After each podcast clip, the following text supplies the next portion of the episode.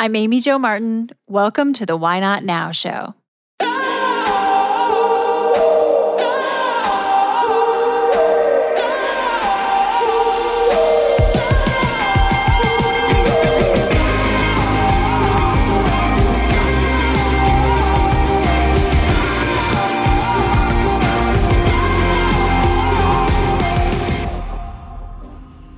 You know that thing you've been thinking about doing? Yeah, that one. Why not now? Have you ever actually taken the time to ask yourself, what's stopping me? Let's talk it through. This is your chance to give that idea the attention it deserves and take action.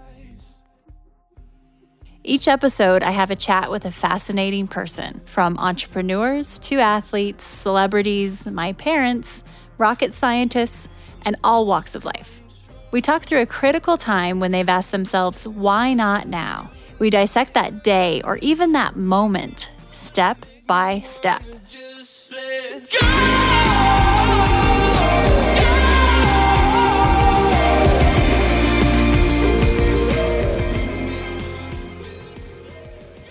Hi, everyone. Quick favor before we dive in. If you are digging this podcast, please subscribe, rate, and review on iTunes. It just takes a moment and it means a ton to us. Also, after recording more than 100 episodes, I've created a bit of a cheat sheet on the top five things I've learned from renegades and how they get from idea to action, from dreaming to doing. I will email you the downloadable PDF when you subscribe to my newsletter. Just head to amyjomartin.com and click on Connect with Me. Kim Motley is on the show today. She's the first foreign attorney to litigate in Afghanistan since 2008. She's also the mother of three and former Mrs. Wisconsin. She's considered one of the most effective defense attorneys operating in Afghanistan. Kim's mindset and wisdom have allowed her to navigate impossible situations, and she shares these principles in this episode with us. They can apply to nearly any situation you're going through. Kim experiences an above average amount of risk with her job. She's been temporarily detained, accused of running a brothel, accused of being a spy, and she's had a grenade thrown at her office. Kim works in a male dominated Afghan court and prison system. And as Vanity Fair has written, she must appear to be someone from outer space. She acknowledges this, but declares that she gets respect. She has proven to be a very effective and tenacious fighter. Motley has been described as possessing a rare kind of grit, the kind necessary to hang a shingle in Kabul, represent the underrepresented, weather a kaleidoscope of threats, and win the respect of the Afghan legal establishment and tribal leaders. Kim Motley's work and determination are unmatched. I have so much respect for the important work she's doing in this world. And I must admit, I was a little nervous interviewing such a powerhouse. She's a global investor of human rights. We tackle the most taboo topics on the Why Not Now show. Oftentimes, you're hearing guests share things they've never shared before. In the spirit of things we don't typically talk about, you should know that the Why Not Now show is supported by Poo-Pourri. Yep, the original before you go toilet spray. It's magic. My friends at Poo-Pourri have literally taken the smell out of you know what. This pure blend of essential oils stops bathroom odor before it begins. Visit poopourri.com and Why Not Now listeners get 20% off with code Why Not Now. That's all one word. Also, you can now get Poo-Pourri at Target. We all seem to know someone who's about to have a baby. And the question is, what do we get them as a gift? Do we really go to that registry and scroll through those sometimes boring items? Or do we wow them with something different and unique? I have a solution for you. It's called Baby Beats. Baby Beats are one of a kind songs created using the recorded heartbeat of the baby in utero. The song is coupled with a video that includes photos of the expecting parents and their journey to parenthood, and then it's delivered to you in a cute little wooden box with a USB drive inside. It's adorable. Baby Beats are a great solution for baby shower gifts or even for announcement videos for the expecting parents themselves. They can share these on social media, and it's really unique. If you are interested in Baby Beats, head to yourbabybeats.com and you get a 25% discount as a Why Not Now listener. So at checkout, enter in Why Not Now as your coupon code. Why Not Now, no caps, and you get 25% off. Head to yourbabybeats.com. Kim, welcome to the show. How are you doing? I'm good. How are you doing? I'm great. I'm excited to have this conversation with you and also catch up and learn a little bit more of what you're you're doing now. But before we get to that, can you tell me about a time when you had a big decision to make and you had to ask yourself, why not now? And we'll talk it through. Well, I think, um, frankly, the, the, the last really huge decision was in 2008 when I was offered the opportunity to go to Afghanistan for a contracting job to train and mentor Afghan defense attorneys. And so uh, that was a big, it was a time in 2008 um, when I, I have three children. Um, at that point in time, they were they were two, seven, and 12 years old. Um, I had never traveled outside the country, but it was um, a, a good professional opportunity, but frankly, also a good financial opportunity. And so I was, you know, I talking to my husband about on whether or not, you know, this was something that made sense to do. Also considering going to Afghanistan because it's not, you know, a vacation spot, obviously. Mm-hmm. So I guess then in 2008. So that decision, how long did it take and, and how did you navigate that process? Because it's obviously huge and you knew that there was you know probably a certain amount of risk involved.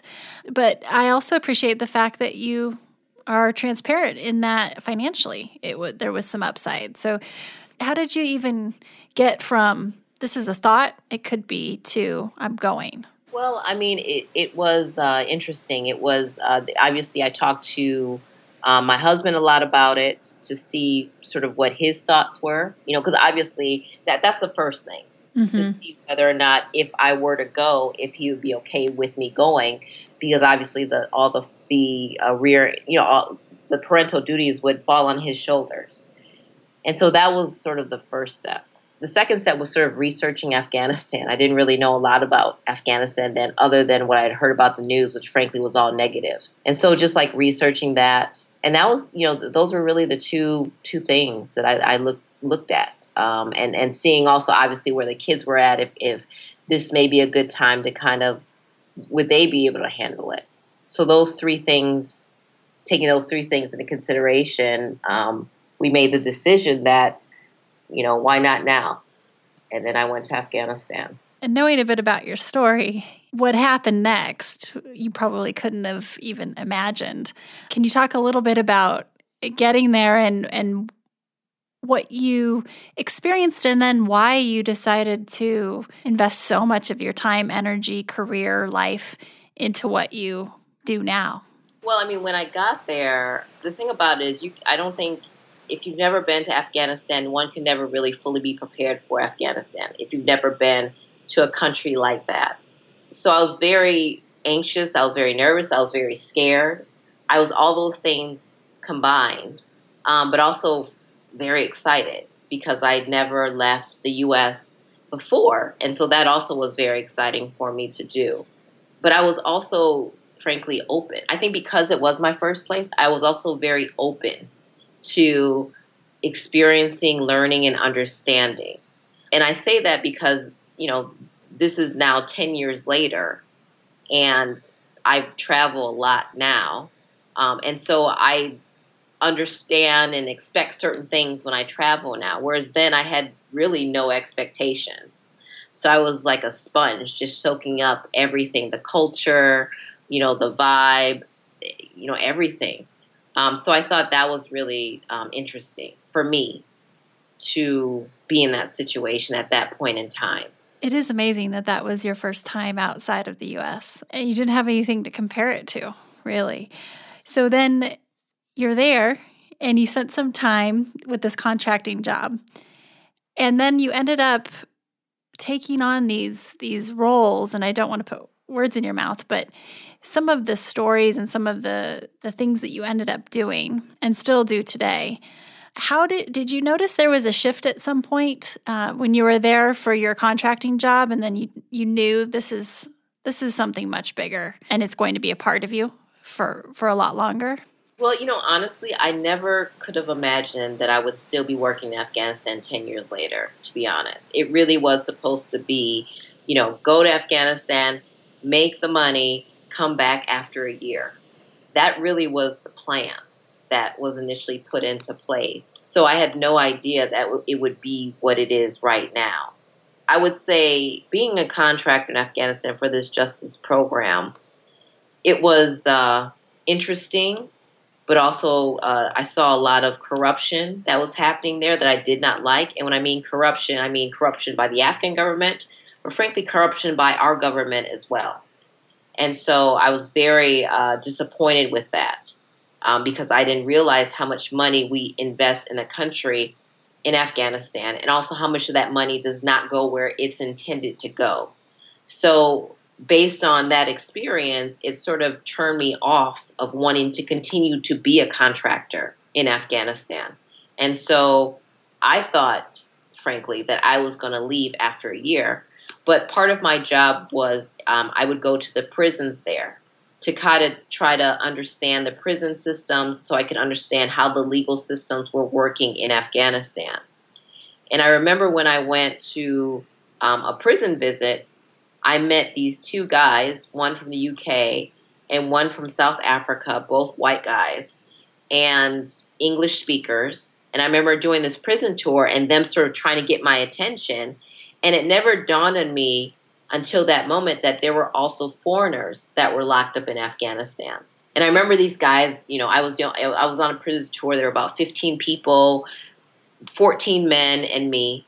And um, these guys were like, "Hey, you know, come here. You know, we we we," and they were trying to both explain their stories to me in like the short period of time that they could about how they had been locked up for years, and they had written on a piece of paper their stories, and they were trying to shove these pieces of paper to me. And I remember them saying, me being like, no, I can't take it. I can't take these documents. This, you know, this really doesn't have anything to do with me. But I was super curious. And so I remember uh, Bevan, the South African, he sort of looked at me and, you know, he was very haggard, very thin, long bearded, and said, with tears in his eyes, was really like, you know, please help us. No one is helping us. And so I couldn't walk away from that and so I I did take the papers, and I remember that night just reading their stories, and it's like they were just waiting for somebody like me to come by to hear their for them to plead their cases essentially, and so from that experience, um, I realize now that was really a turning point for me. And from that experience, I eventually uh, quit as a contractor after a year. I did my year contract. And then I just worked, started working independently and started independently representing people in Afghanistan. And I first only started representing foreigners when I started my practice, like Bevan and Anthony. So it was really interesting. That is, it is fascinating because it was, you said you were super curious at first of just what would be on these papers. And then after learning the story, you couldn't turn away. And then here we are a decade later, and you're, you are considered one of the most effective defense attorneys operating in Afghanistan, and you've done so much. Can you talk a little bit about your viewpoint on justness?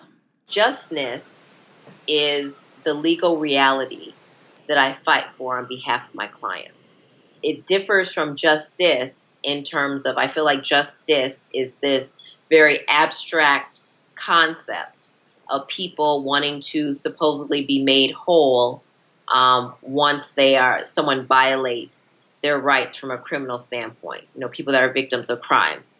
Justness is the legal realities I fight for on behalf of my clients to try to make them whole, um, because I feel like it's very few people, frankly, that I see achieve justice when they're victims of crimes. So I work within the confines of the laws by fighting for justice. So that's that's what I mean by that. And so I imagine it took a, a ton of educating yourself about their laws, but also the corruption that was going on there. And I've heard you talk about the jirgas and how you would literally sit down with groups of, of people on both sides of a, a case. And there are these images of you sitting on the ground with these men and you're you're talking it through like with your legal pad in hand. Can you talk through a little bit about how that situation it's hard to even imagine here but how you demand enough respect to even get people to sit down with you? Well i mean i think um, you know a lot of litigation and law it's it's all about people really you know and it's a two-way street. So in order to um, if you want to be heard you need to listen and so that's what i was finding out that wasn't happening for a lot of people in afghanistan and frankly around the world people didn't feel like they were being listened to and so i did um, basically i was approached because there was a man who owed $2500 to his neighbor and his neighbor to because he borrowed the money because his family was very ill. Um, he had eight kids. His family's homeless. He lost his job. Like I said, his wife was very sick. His son died from the elements. They were living in a refugee camp. So he needed the money basically to survive. And so the neighbor um, eventually wanted his money back. And so he came to the dad's house with a bunch of guys demanding that he receive his money back. Long story short, the village elders and the religious leaders decided that they should have a jirga. And a jirga is basically it's a form of mediation. Um, it's where you get village elders and religious leaders that come, and they are sort of the people presiding over the dispute. And you have the parties that are part of the dispute come and you know share their grievances. So at this jirga, the uh, elders decided that the best way to settle the debt was if the father gave his six year old daughter to the neighbor's 21 year old son to be married. And that's how the debt was supposed to be satisfied. And so I was contacted um, by several people that said they wanted to make this right. They couldn't believe that a six year old um, was being bas- essentially sold off. And they wanted you know, they had they wanted to donate money to get her back. And I said, it's not that simple. What needs to be ha- happen is there needs to be a second jirga, like a jirga of appeals. And in this jirga of appeals, you need to have the village elders, the religious leaders, and the aggrieved parties. They all need to agree that they want to come back for a second jirga. And I said, and if I'm going to be involved in this second jirga, then they all also need to agree that I'm the one the main judge presiding over the jirga. And so I talked to the village elders, I talked to the religious leaders. Not not so much talking, I listened to the village elders, I listened to the religious leaders. I listened to the father, I listened to the guy whom he owed the debt for, and I also and I proposed that we have a second jirga, um, and they agreed. And we had the second jirga, and they did let me preside over it. And in the second jirga, um, the debt was satisfied. The um, engagement was terminated. I mean, the girl did not have to marry the, the son. And I also added some extra legal things that are consistent with the law there, basically letting them know that you know if you you cannot legally sell any of your daughters because it's against the law, and if you do, you can go to prison. Also, they agree that all their females in their families um, have the right to education and would be educated, which is also um, according to the Afghan constitution. And I got all their contact details so that if they violated any of these conditions, and all of them, or, or singular or plural, or um, could be arrested for violating the conditions of the contract. They all signed it. They provided their details. I registered that with the government. The girl was returned home, and now she's in school. Amazing. And this is Nagma, right? Yes, this is Nagma. Uh, do you still keep in touch with her? I do actually. Her father, yes. It's funny because I was just in Afghanistan a couple months ago, and she's mad at me because um, she her, she was having throat problems, and her father and I took her to the hospital, and basically she needed to get her tonsils out. Basically, I arranged for her to get her tonsils out. She was so mad at me, but yeah, I know. You're the guardian angel that that keeps giving. Well, there's there's a really basic underlying theme here that I keep hearing from you and you said if you want to be heard, you need to listen. And you said the only way really you were able to get that second jirga of appeals was because you went and listened to the religious leaders and the the kind of voices of authority per se there. And I've I've seen in, Vanity Fair has has said, you know, Kim must appear to be someone from outer space. She acknowledges this, but declares that she gets respect. She's been proven to be very effective and a tenacious fighter. And it seems to me that your superpower is really listening, and you get that respect from listening. Is that accurate? Yeah, I do think that's accurate. I don't know if I have a superpower, but I think I think you have many. I think a lot of people would agree. I think listening is is important. You know, it's it's so important. You know, you have two ears and one mouth for a reason. You're supposed to listen twice the amount of the time as you are supposed to talk. That's a quote I got from, I have to say, attorney Michael Avenatti, who I think is doing a great job on TV. I'd love to talk about that, but go ahead. yeah, so I, I think, yeah, I mean, you, you listening is the greatest asset that we have, a greatest asset a person can employ and it's so important. I mean, that to me is more important in a conversation than talking in a lot a lot of times. And you also said you were really curious, just even from the get go, when you were visiting the jail, and the combination of those two two things, I think, can be extremely powerful. Real quick, and then I'd love to get back to just kind of the global situation with listening and or the the lack of and, and even domestic here. Um, but before we do that, I really believe that where passion, purpose, and skill collide, bliss resides, and that there's a really powerful intersection with passion, purpose, and skill. When you went to Afghanistan, did you feel that in your career you were in that intersection prior and or after? Well, I mean, I've always loved my job. I always loved being an attorney.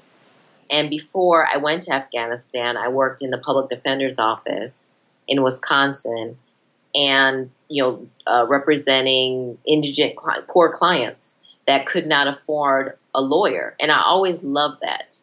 I always loved dealing with, frankly, the underdogs. I always loved my clients, frankly. Um, a lot of them made horrible decisions, um, but a lot of them, it was predictable that they were going to make the decisions that they made, which is why we sort of came in contact. And I loved listening to them because when you're dealing with sort of an underserved population, and I think that's what helped me in Afghanistan, you realize how invisible they are in a lot of ways to the world. And so they want to be heard, they want to be seen. You know, they want their stories, they want people to understand who they are and why they're behaving in the way that they're behaving. And I always thought, I always loved that part of my job of opening up. I always, I always felt that I always felt very privileged when people would open up to me because it puts people in a very vulnerable position, you know, and it's it's a gift if someone shows their vulnerability to you, I think, that you shouldn't take lightly. I do think that the passion, purpose, and skills that was sort of that evolved. The, the seeds of that was was planted in the public defender's office before I went to Afghanistan. But I feel like in Afghanistan, it really blossomed. That makes sense, and it's an intersection that I think a lot of people may never find or or create. Really, um, having kind of witnessed just researching you and knowing you a little bit prior to and some of the brief work that we did together it just seems like there's such a distinction here where those three are so present um, such a great example back to just this topic of listening and what's going on right now in the united states just the conversations around the law and attorneys. And the Western diplomat actually has said that you are the kind of person, Kim, that makes people change their opinions about attorneys and law- lawyers. Do you feel like there's been a shift in trends in terms of the way things are going in the United States as it relates to the law uh, over the last couple of years? You know, I do. I, I do feel like, at least with lawyers, you know, I always feel like law lawyers we're supposed to be an honorable bunch. Uh, on, it, this is supposed to be an honorable profession, and I feel like it's lost a lot of its luster, unfortunately, because of bad lawyers that are doing a horrible job, and that really pisses me off a lot um, because everyone deserves uh, to be represented well. I do feel like a lot of people feel like the law, especially even in the US, that the law is not accessible to them, even though it is. And I think a lot of people feel like that because they don't understand the law. And I really, as a lawyer, I always try to talk about the law in a language that everyone can understand. Um, I try to avoid legalese because it doesn't really, um, it's not effective to me when you're representing somebody because they need to understand what you're talking about. And my job, I think, as a lawyer, is not just for me to represent my client, but I feel like my job is to empower my client so that they can represent themselves. Like, I really feel like that's what lawyers should do as well as representing their clients. And so I think within the last year, with what's happening politically in the US, we have seen, I think, a lot of really cool things with the law and with lawyers that are using law to fight against things that are happening in the government that seem to be unconstitutional, um, unethical, or even corrupt. And I think that's great because that's what the law is supposed to be. The law is supposed to be a check on the systems of, society, of our democratic society, to make sure that uh, the rules and regulations that we have set up, i.e., the laws, are being followed by everybody. And so I think that that's a good thing, you know. But I think there needs to be a, a heck of a lot more of it. There there isn't nearly as much people fight as many people fighting for the law and against uh, different legal issues in the U.S. as there should be. The education, what you just said about empowering your clients so they can represent themselves it's such a twist on it in a good way, uh, a different viewpoint than I've really ever kind of thought about relationship with an attorney, and it's it's a really refreshing one. Uh, and f- as far as what you're doing right now, Kim, is your main focus still Afghanistan, or are you? I know you work in a lot of other countries, a lot of different things. What is your current primary focus? my primary focus is just representing people well wherever they may be in the world. And so, in terms of where I'm at um, location wise, you know, I represent clients on every continent except for Antarctica. My main headquarters are in the US and Afghanistan. I still do a lot of legal practice in the US as well, but I also take a lot of cases in different countries. I'm sort of I'm a disruptor um, with a lot of issues that are happening um, and just fight for people's rights as best as I can in whatever country that may be. I try to be a voice for the voiceless where I can from a legal perspective. Um, and, and I'm going to continue doing that. You know, I this I'm enjoying doing it. I like doing it right now, and I can't see not doing it, at least not for the time being. And with your job, there is a an, an amount of risk that is well above average. And in your career, you've been temporarily de- detained and accused of running a brothel. Uh, the list goes on, accused of being a spy. You've had a grenade thrown at your office, although it didn't go off. How do you justify? Maybe justify isn't the right word, but how do you keep going with that type of danger? I mean, it's just part of the job To be honest. I don't really think. I, honestly, I'm just like it's just part of the job. It's like you, you know, I go always say, you can't get in the boxing ring and complain about getting hit. That's just how it is, you know. And if I don't like it, then I I should just quit. Period. And I'm not ready to quit. I'm not going to quit. Do you feel like some of that has subsided, the kind of physical danger, or do you still feel that uh, to the extent that you have in the past? I, to be honest, I think it's increased. I mean, that, I mean, it's expected, right? The more the more you do well on cases, the more people want you to represent them, and the more attention you get from the good guys, but also the bad guys. Wow. So, changing gears for just a minute, I want to try and dig into your operating system a little bit because you are very unique and brave. But just your day and, and the way you operate, if someone were to ask you, what are some of the unique aspects of how you navigate your day, what would you say? Well, I think um, there is no schedule ever. You know, there's a schedule, but it's like anything can happen in a day, um, which I think is interesting. And I can be contacted from anywhere, anyone from anywhere. And I, you know, the the the con- the things that I get are just crazy sometimes, but they're interesting. Um, I rely a lot on, you know, obviously technology is is really important because I need to be people need to be able to contact me from wherever they are in the world you know, I generally keep my schedule in my head. It's just it's just been a habit of mine because um, from a security standpoint, I'm really the only one that generally knows my schedule, like for a full day. I don't know. It's just, I mean, it's a good question, but it's just I've just never. well, it's hard when it's you, probably, right? Because it's just the way you operate. But speaking of the technology and for people reaching out, I imagine is is it? It's probably become a lot easier to tell what's like super legit and what isn't. But do you get a lot of outreach that's so bizarre that you have a hard time telling if it's real or if it's something that you should pay attention to or not? Oh, it, it does happen. It does happen, to be honest. And I am able to try to streamline whether it's real or whether it's BS pretty quickly.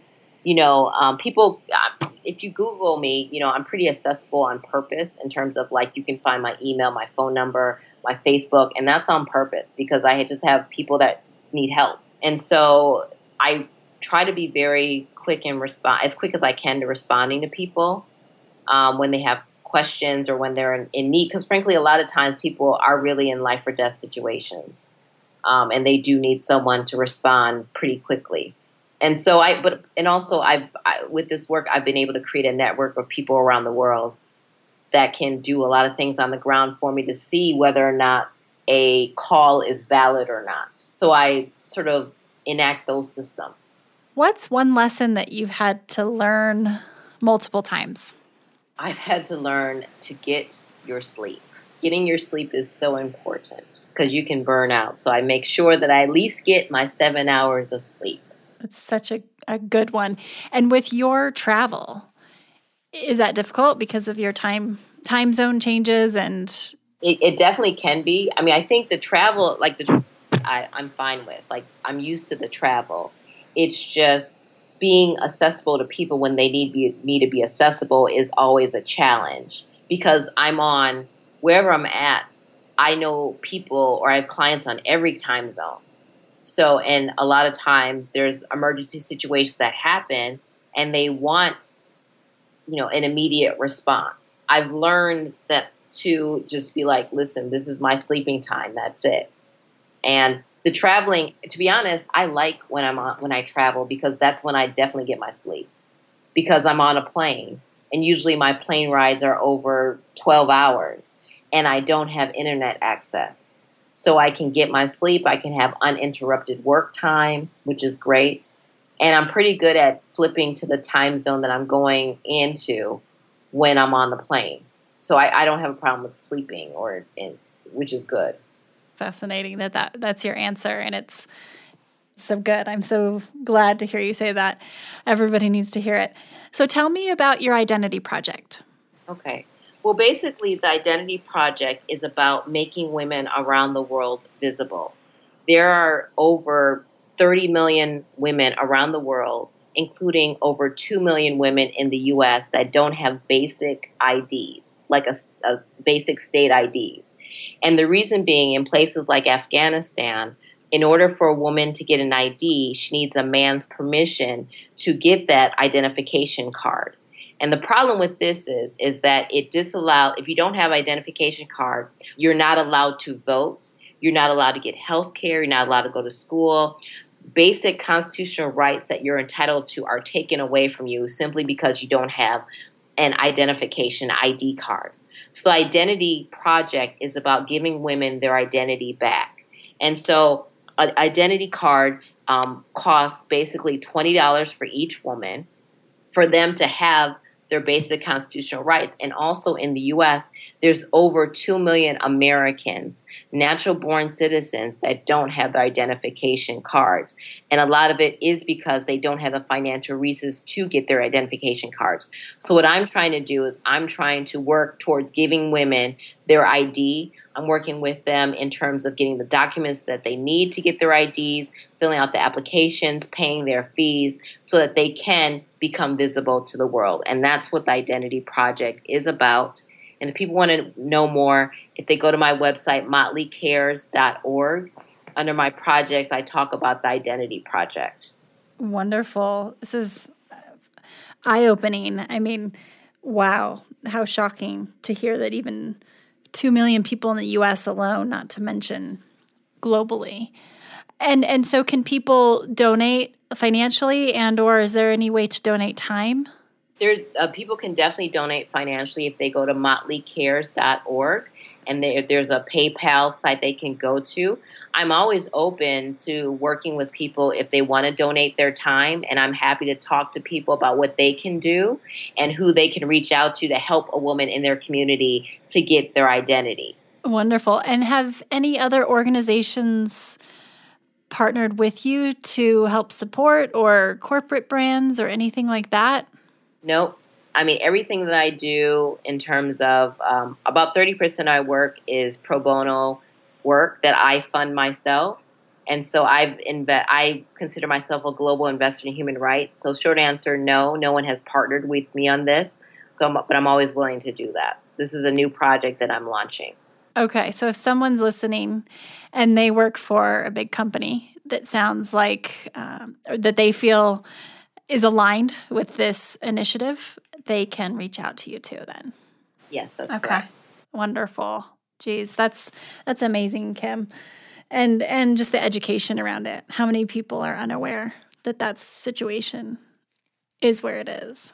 Yes, it's crazy. And a couple of rapid fire questions, Kim. A couple are fun, a couple of are, are more serious. But uh, what are you reading right now? I'm reading actually um, The War on Peace by Ronan Farrow. I just picked it up yesterday. And are you typically you read versus listen to audiobooks? Yes. Do you have an all-time favorite book? 1984. Oh. And what keeps you up at night? Music. I like listening to music. Oh, so you're intentionally keep Okay. Anything on your mind ever that keeps you up at night? So tough to get those seven hours sleep? No. Nope. Good. That's awesome. Pirates or ninjas? Who's tougher? Ninjas, definitely. Any uh, argument behind it, or just a full stop right there? Well, because my Wu Tang name is Wicked Ninja. Oh, well, there we go. that's that's a good answer. That's rightfully so. What advice would you give to your younger self? To learn how to ride a motorcycle. Really? Yes. Because when you travel, um, you need to know how to operate every mode of transportation. Because if, if you know if stuff hits the fan, you want to be able. To, in, in a lot of countries, they don't have a lot of cars, but they do have motorcycles. So from a security standpoint, it makes sense that you should also know how to ride a motorcycle. And I have learned how to ride a motorcycle now, but I wish I had learned years ago. Did you learn in a kind of intense time, or did you find the time to go and get proper training? Oh no, I learned in Afghanistan. I did it. Uh. Yeah, it was really bootleg how I learned, but yeah, that's how I learned. And just one other area that I think is is really interesting, and it it just paints such a colorful picture of your your life and and personality. So you were Miss Wisconsin in 2004, right? Yes. Can you talk a little bit about that?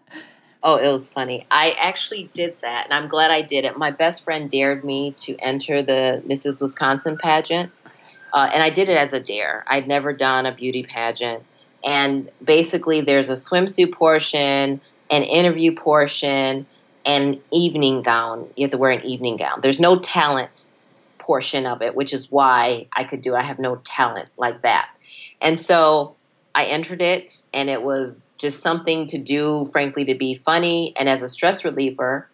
And I won, which was made it kind of funnier. But I'm also glad that I did um, because it was a really, really great experience. And I still am in contact with um, some of the ladies from the pageant. So it was really, really cool experience. That's awesome. That's awesome. And one other question that just popped in, and it's I'm really curious where do you get your news? You know, I get it um, from different places. I usually, I don't really try to watch the news. It's kind of annoying these days, to be honest. Um, so I'll read. I'll read, you know, the New York Times. I'll read Washington Post, Al Jazeera, London Times. I read BBC. I'll read local news in certain countries. Um, like I'll read like news in Malaysia and Afghanistan, the local newspapers, um, or whatever countries I'm going to. So that's generally where I Washington Post, you know, all the signature places. I like to read The Economist, of course, because um, I think that's really, you know, they have like a lot of interesting articles.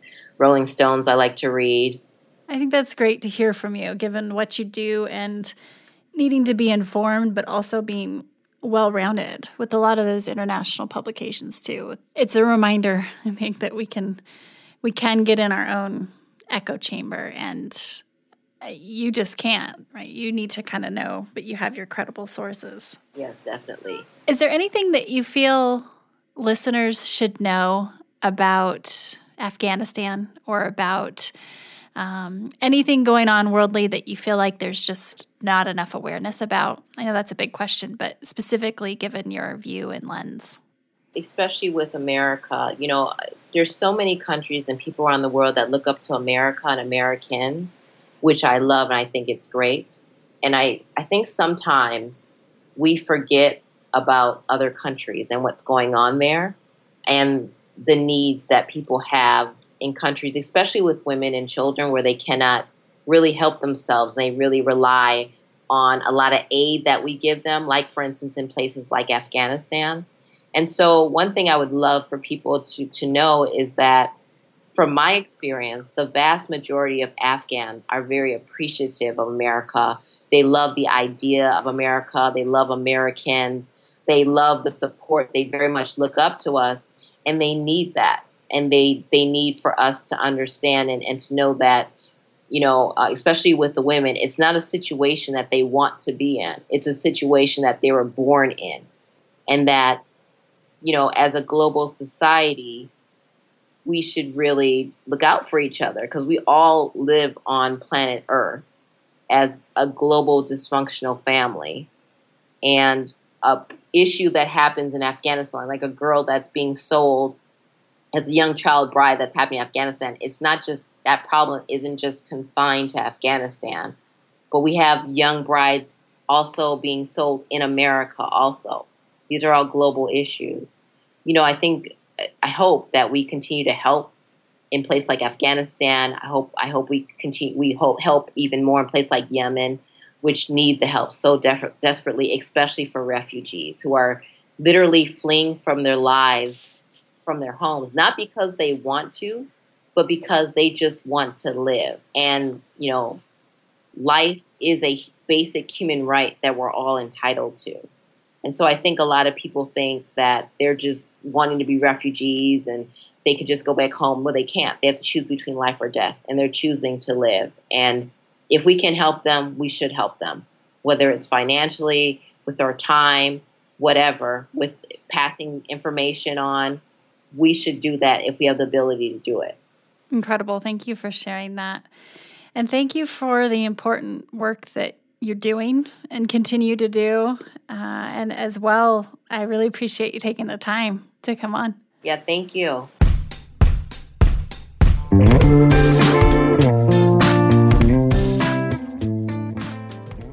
Everyone, thanks for listening to the show. Hit me up on social media to let me know what you think. I'm at Amy Jo Martin on Twitter, Facebook, Instagram, and LinkedIn. And I want to hear your Why Not Now moments so I can share them on the show. Just send me a note to why not now at amyjomartin.com.